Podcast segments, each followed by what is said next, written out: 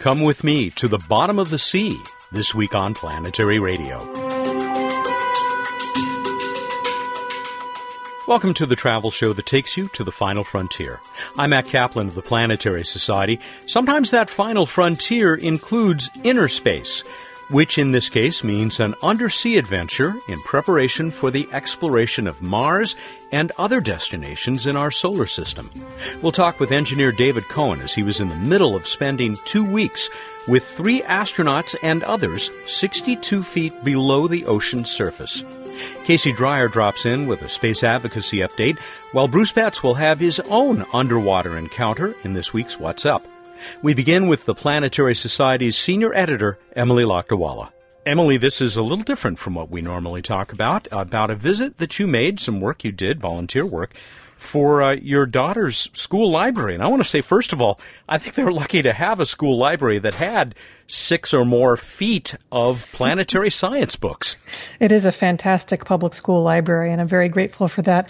I will say that at least a, a foot, maybe two, are due to me donating them all of my extra copies of review books. They are lucky people. What did they ask you to do?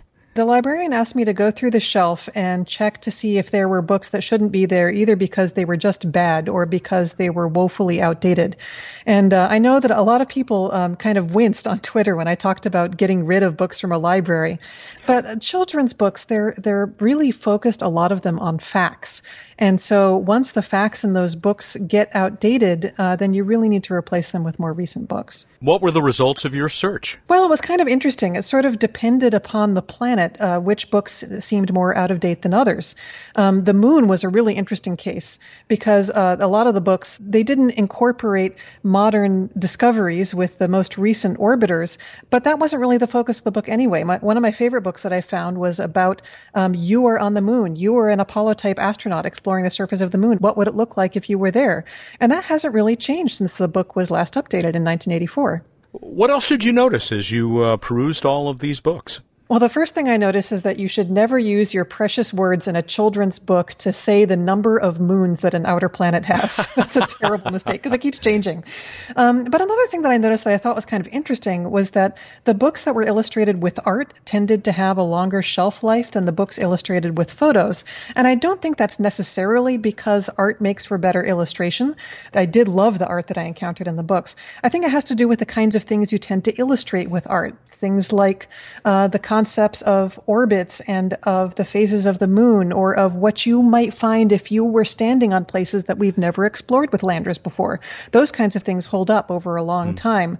Whereas a photo, putting a photo of Mars and saying, this is the best photo ever taken of Mars, well, that's going to be supplanted pretty soon. Is there an opportunity suggested here for uh, others in our audience who tend to be pretty science savvy people? Absolutely. I think that this is a service that a lot of libraries could use, and not even in science, just whatever your area of expertise. It's great to go into a library and look and say, these books are outdated, and say, these are areas that are not covered in your library that you really need to get some new books for. For instance, I noticed that um, they had several books that were about Mercury, but none of them had been published since Messenger got there, and they all used Mariner 10 images.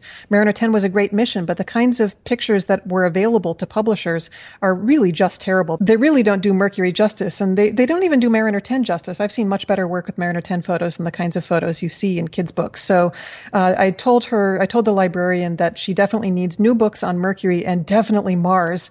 I didn't find a Mars specific book that mentioned a mission more recent than Pathfinder, so that was pretty mm. terrible. But then there is a funny uh, section on Pluto, which of course every book that's ever been written on Pluto needs to be replaced, but nobody's written those books yet. So I'm gonna, I left the Pluto books on the shelf, and I'm gonna wait until next year to see what's available for kids. It is a surprisingly enjoyable read. Emily's visit to the school library and uh, the review of those books there.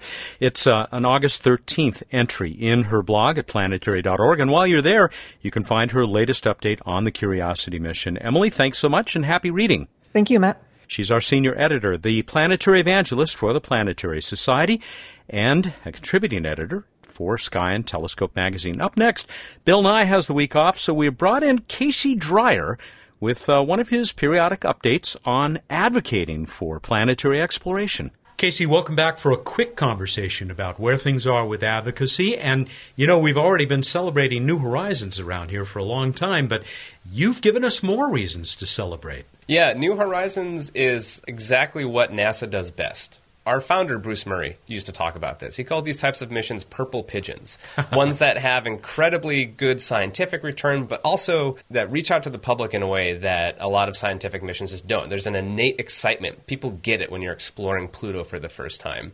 And so it, it's peaking above most of this media noise that we mostly see every day, and people are aware of NASA, and they're aware of NASA knocking a mission out of the damn park. It's been fantastic. They did this mission on time, on budget, and it's working almost perfectly. This is exactly what the public loves to see from NASA and what I love to see NASA doing for the public. This tremendous success makes it all the more amazing that this mission went through so many trials and tribulations. There's an article in the Planetary Report, uh, the quarterly magazine for the Planetary Society, by our colleague Jason Davis, that traces this amazing evolution that this mission had to go through. I mean, there were several times when it could just have ended up in the dustbin, right? Four versions of this mission ended up in the dustbin. And the fifth one, that was New Horizons, was canceled multiple times. It really canceled multiple times in the early 2000s.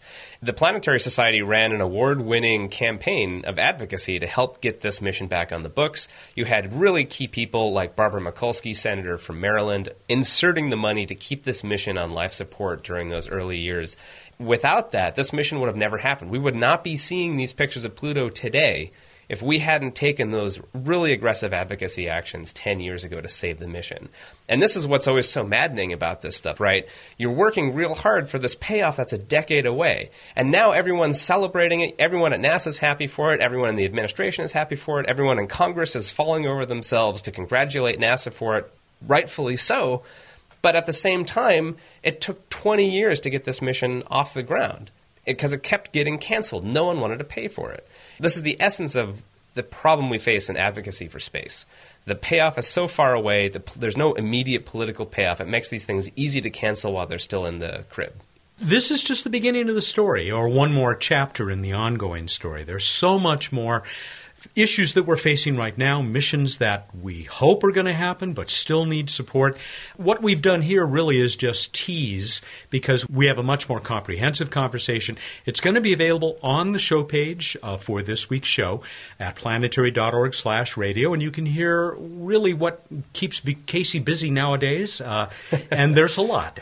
Yeah, my plate is full. But one thing I want to leave your listeners with is I draw this parallel between Pluto and Europa where right now we've been fighting for this mission to Europa for years.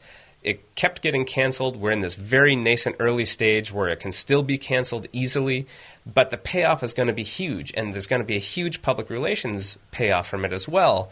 But we need to keep that in mind, and we need to stay vigilant to keep this mission to Europa going and to use Pluto as an example of what it will be like 10 years down the road from now. Thank you, Casey. Happy to be here, Matt. Casey Dreyer is the Director of Advocacy for the Planetary Society. He checks in with us uh, periodically here to update us on uh, fighting the good fight in Washington, D.C. and elsewhere for space exploration.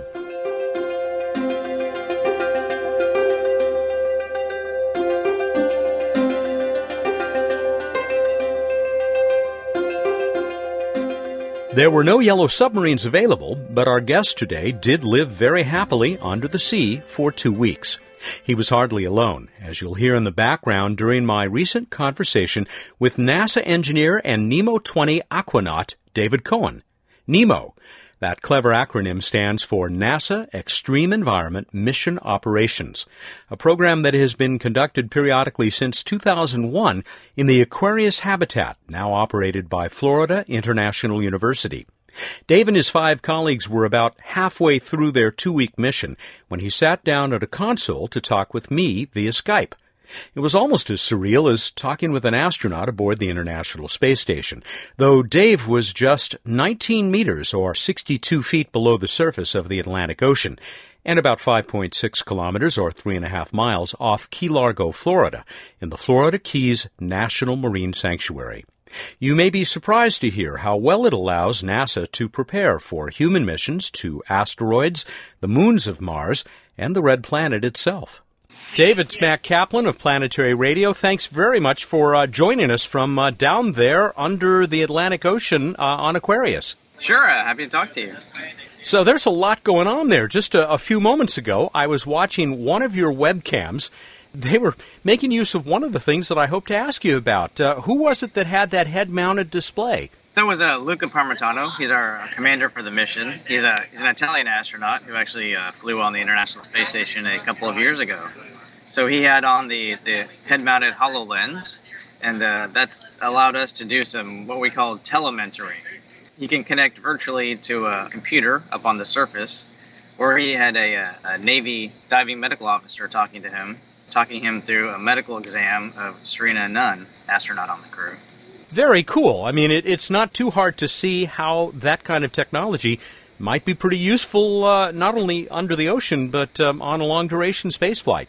Oh, absolutely. You can have uh, a world expert that uh, you can't necessarily launch into space on the ground, and he can or she can talk you through something uh, that you have to do that's complicated that you may not have ever seen before or you may not remember, and uh, you can get the you know the absolute information you need uh, real time while you're doing something. I'm told that uh, you've been supporting the NEEMO program, which of course has been going on for many years now, for a long time. But this is your first time actually joining one of the crews. Is that right?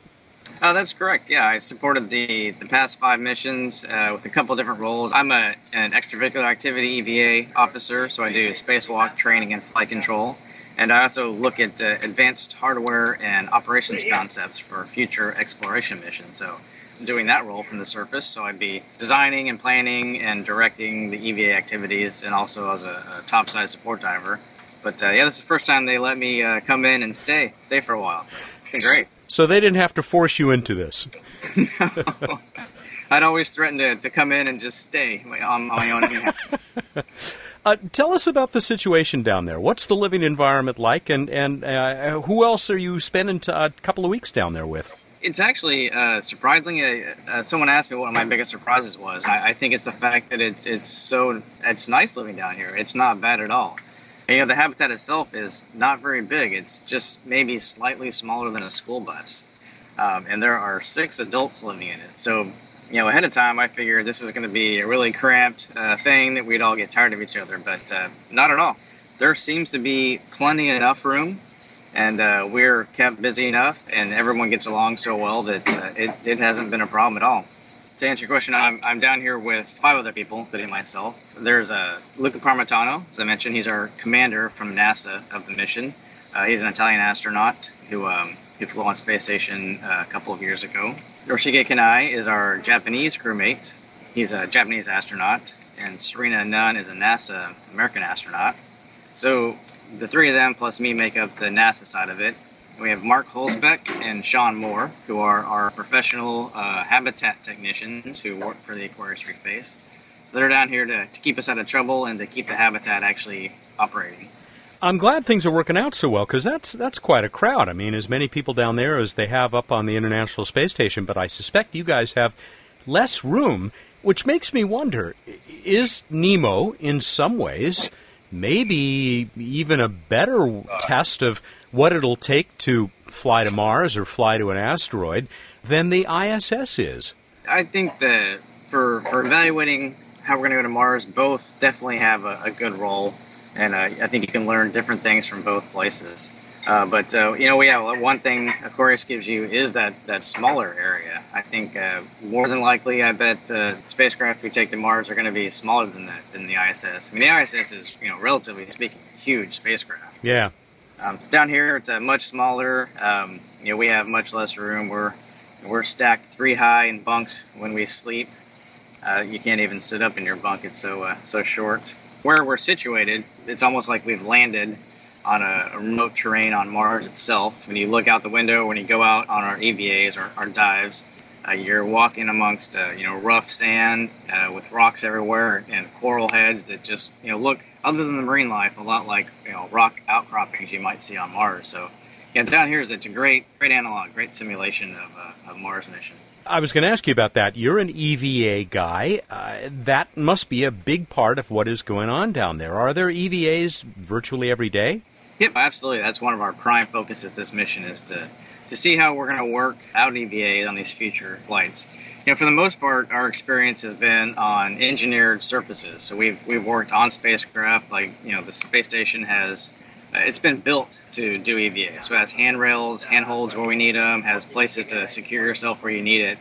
But when you go to an asteroid or, or Phobos, like the large moon of Mars, or even Mars surface, you're not going to have that. It's going to be more like you're out, you're on a rough terrain that hasn't been planned for, for you to go out in a spacesuit and do work. So it's been good to, to evaluate techniques here as to how we might be able to operate on a, in a place that wasn't really set up for that. Yeah, I noticed that out there, uh, one bit of the terrain you've got seems to be artificial. There's a webcam dedicated to uh, a rock wall, which I think is probably there for more than just recreation. yeah, that's right. Oh, and I didn't answer the other part of your question. Uh, yeah, we we've been doing EVAs every day. Actually, the first five days we did two two-hour EVAs, so all four of us would go out at some point during the day. And then uh, starting on day six through now, we've been doing longer four-hour EVAs, where two of us will go out for that EVA, and then we alternate every other day. So quite a few EVAs. Uh, but the rock wall, yeah, we, we set up the rock wall. It's a it's about a 45 degree angle. It's actually made out of rock climbing panels, like you'd see in a rock climbing gym uh, but uh, we attached real rocks to it. We did that to give us a little bit of a, a vertical uh, aspect to what we were looking at, uh, especially for our asteroid kind of day. That's where we were focusing on that. So we had a, a boom that we'd work off of, uh, much like you'd work off the robotic arm on space station. And we wanted a vertical surface to help give us that, that third dimension to work through and also to uh, to do the rock chip sampling. We have a power tool that knocks off chips or rocks. We're trying to figure out how to knock those off and capture them without any gravity. Because normally on Earth they just fall to the ground and you pick them up. Without gravity, you have to have some way to grab them before they float away. So we're using that rock wall to simulate that, kind of chipping from below and having the rock chip fall and be able to, to grab it in our mechanism before it hits the ground. Let's come up for air before we continue our conversation with NEEMO 20 Aquanaut David Coan. Someone want to pass me a towel? This is Planetary Radio. Casey Dreyer here, the Planetary Society's Director of Advocacy. The New Horizons Pluto encounter was NASA at its best. But did you know that it was almost canceled twice? It was saved by thousands of space advocates who wrote and called Congress nearly a decade ago. Today, more missions are threatened by budget cuts, including a journey to Europa and the Opportunity rover on Mars. I need you to join me and stand up for space. Sign our petition to Congress today at planetary.org slash stand up. Pluto was just the beginning. Random Space Fact! Nothing new about that for you, Planetary Radio fans, right? Wrong. Random Space Fact is now a video series too. And it's brilliant, isn't it, Matt? I hate to say it, folks, but it really is, and hilarious. See, Matt would never lie to you, would he? I really wouldn't. A new Random Space Fact video is released each Friday at youtube.com slash planetary society. You can subscribe to join our growing community and y'all never miss a fact. Can I go back to my radio now?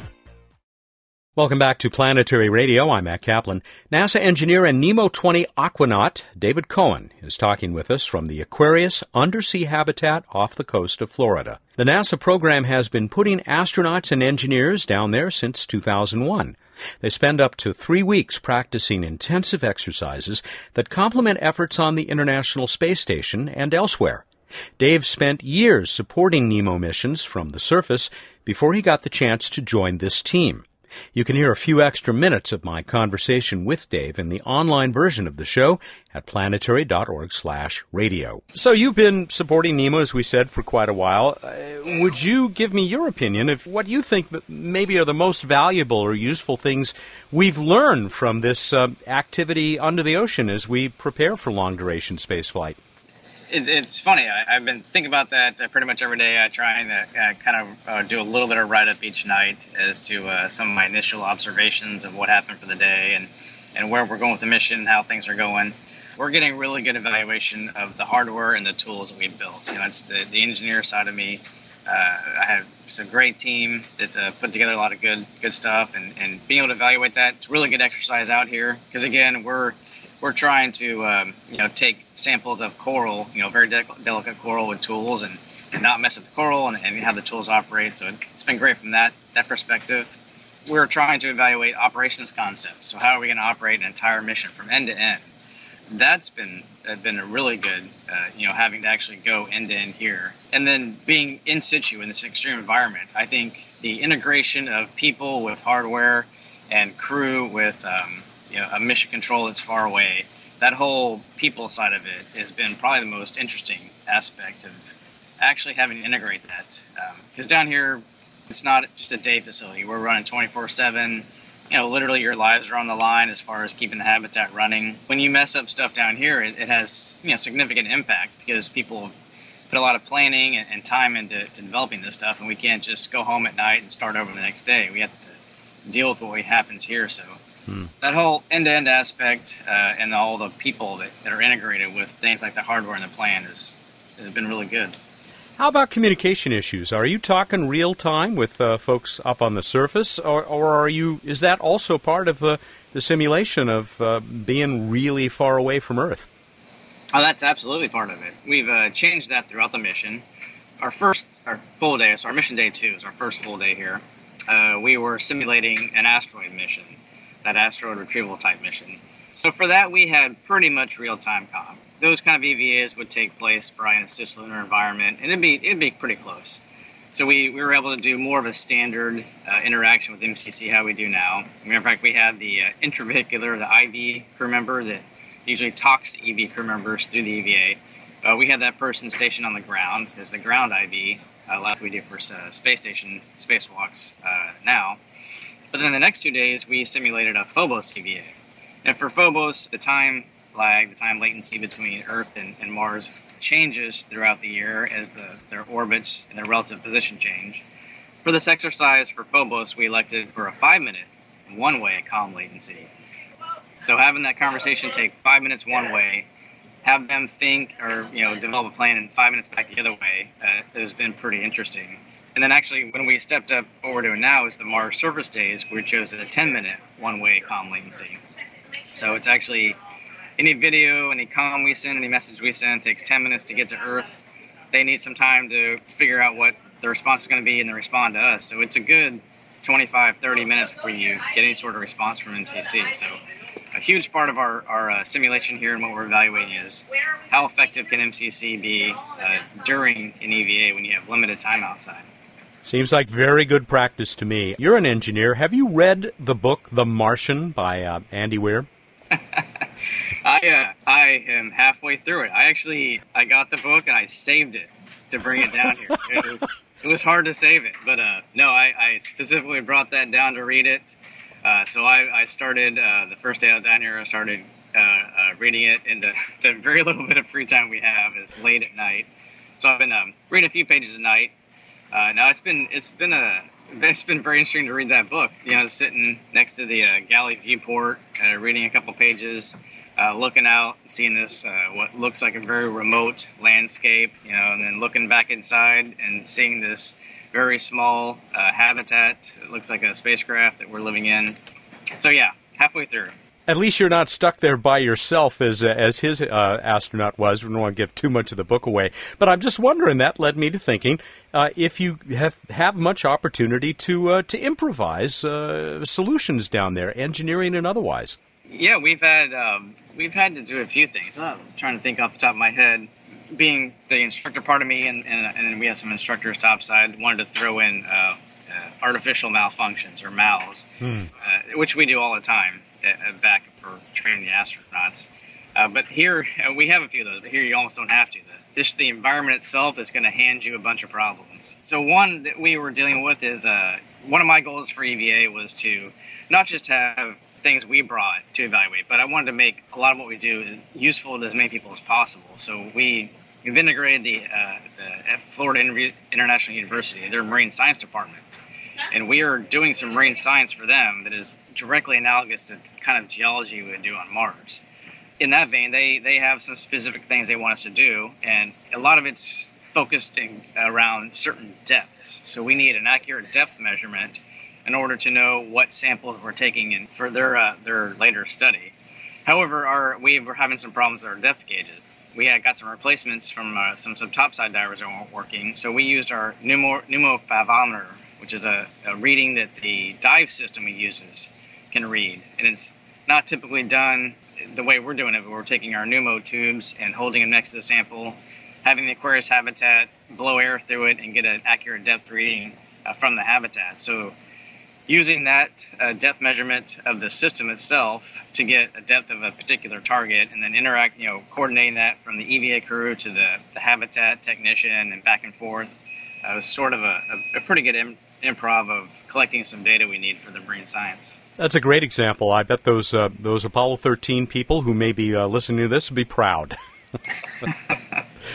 Listen, uh, you've been very generous with your time. I, have just got one other uh, question for you, and that is about any educational activities that may be going on down there, just as they happen up on the ISS. Are are, are you uh, spending time, you and your uh, colleagues on the NEEMO 20 team, uh, talking to kids? Oh, absolutely. I think uh, pretty much on a near daily basis, we have some sort of educational public outreach event. Get out there and, and talk to kids as much as possible. Uh, yesterday afternoon, matter of fact, I did a, a, four-hour EVA and then came in and grabbed a quick quick bite to eat, and then um, had a Skype call with some students at the FIU Eco Academy summer camp. So they're a kind of a STEM group. Gave them a nice tour of Aquarius with the, the camera, and uh, then they asked me a bunch of questions about the science we're doing, and then uh, they started asking about space station life. So I was actually able to pull in Luca and let him uh, talk about his experience there. So uh, definitely trying to reach out to as many kids as we can, uh, pretty much most every day. Dave, this has been a blast. It, it, really could only have been better if they had allowed me to go down there and interview you in person. Thank you so much. It, it's really fun to be able to uh, talk to you, and, and not only that, but to hear some of your team members in the background going about their day. Yeah, absolutely. I appreciate it. No problem. We've been talking with Dave Coan. He is part of the NEEMO 20 team. That's the NASA Extreme Environment Mission Operations Team, which is, uh, as we speak, a little more than halfway through a two week stay in the Aquarius station, about 60 feet underneath the Atlantic Ocean off the coast of Florida. Great fun. And we're going to have some more fun when we go to Bruce Betts for this week's edition of What's Up in just a moment.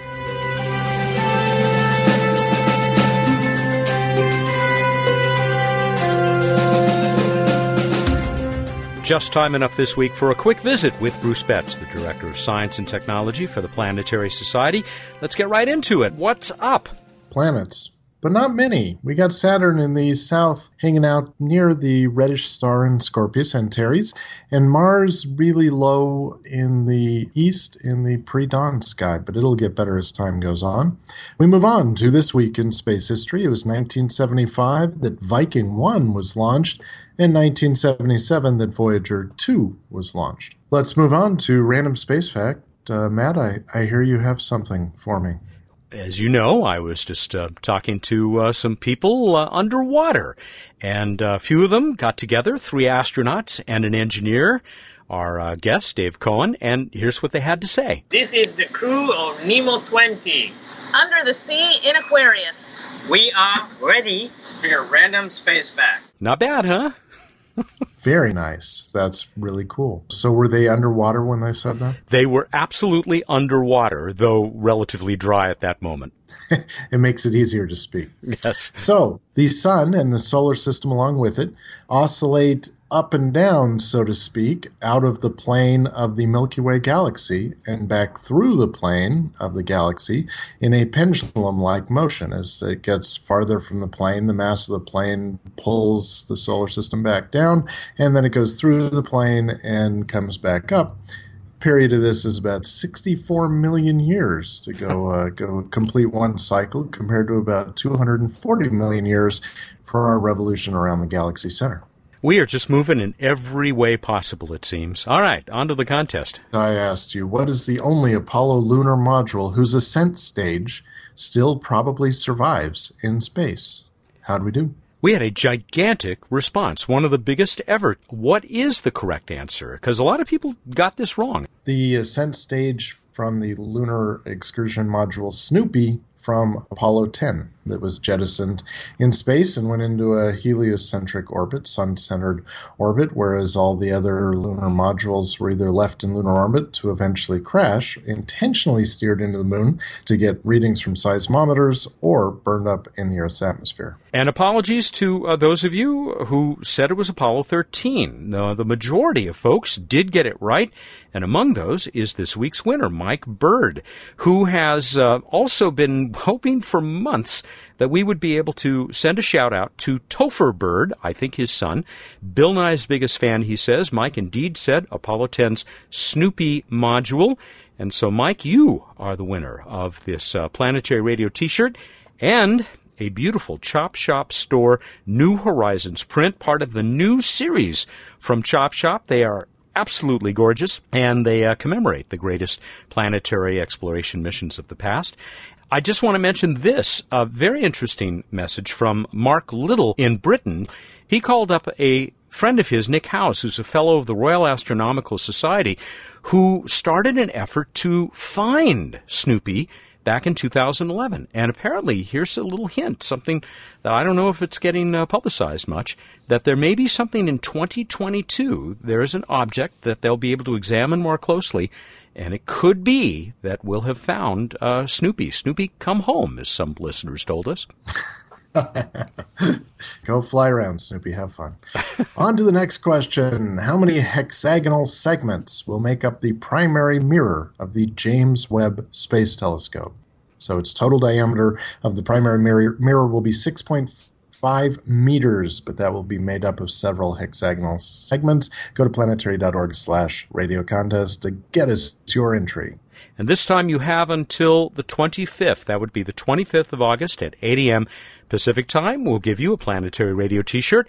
And how about one of those 200 points? Worth about $200 American. iTelescope.net accounts for a worldwide viewing through their network of telescopes. There you go. All right, everybody, go out there, look up in the night sky, and think about lids. Thank you, and good night. Did you know that right around the corner from the Planetary Society's new headquarters is a wonderful hat store? It's a great place to buy a lid. I'll go shopping right now. He's Bruce Betts, the Director of Science and Technology for the Planetary Society, who joins us every week here for What's Up. Planetary Radio is produced by the Planetary Society in Pasadena, California, and is made possible by its deep diving members. Daniel Gunn is our associate producer. Josh Doyle created the theme music. I'm Matt Kaplan. Clear seas and skies.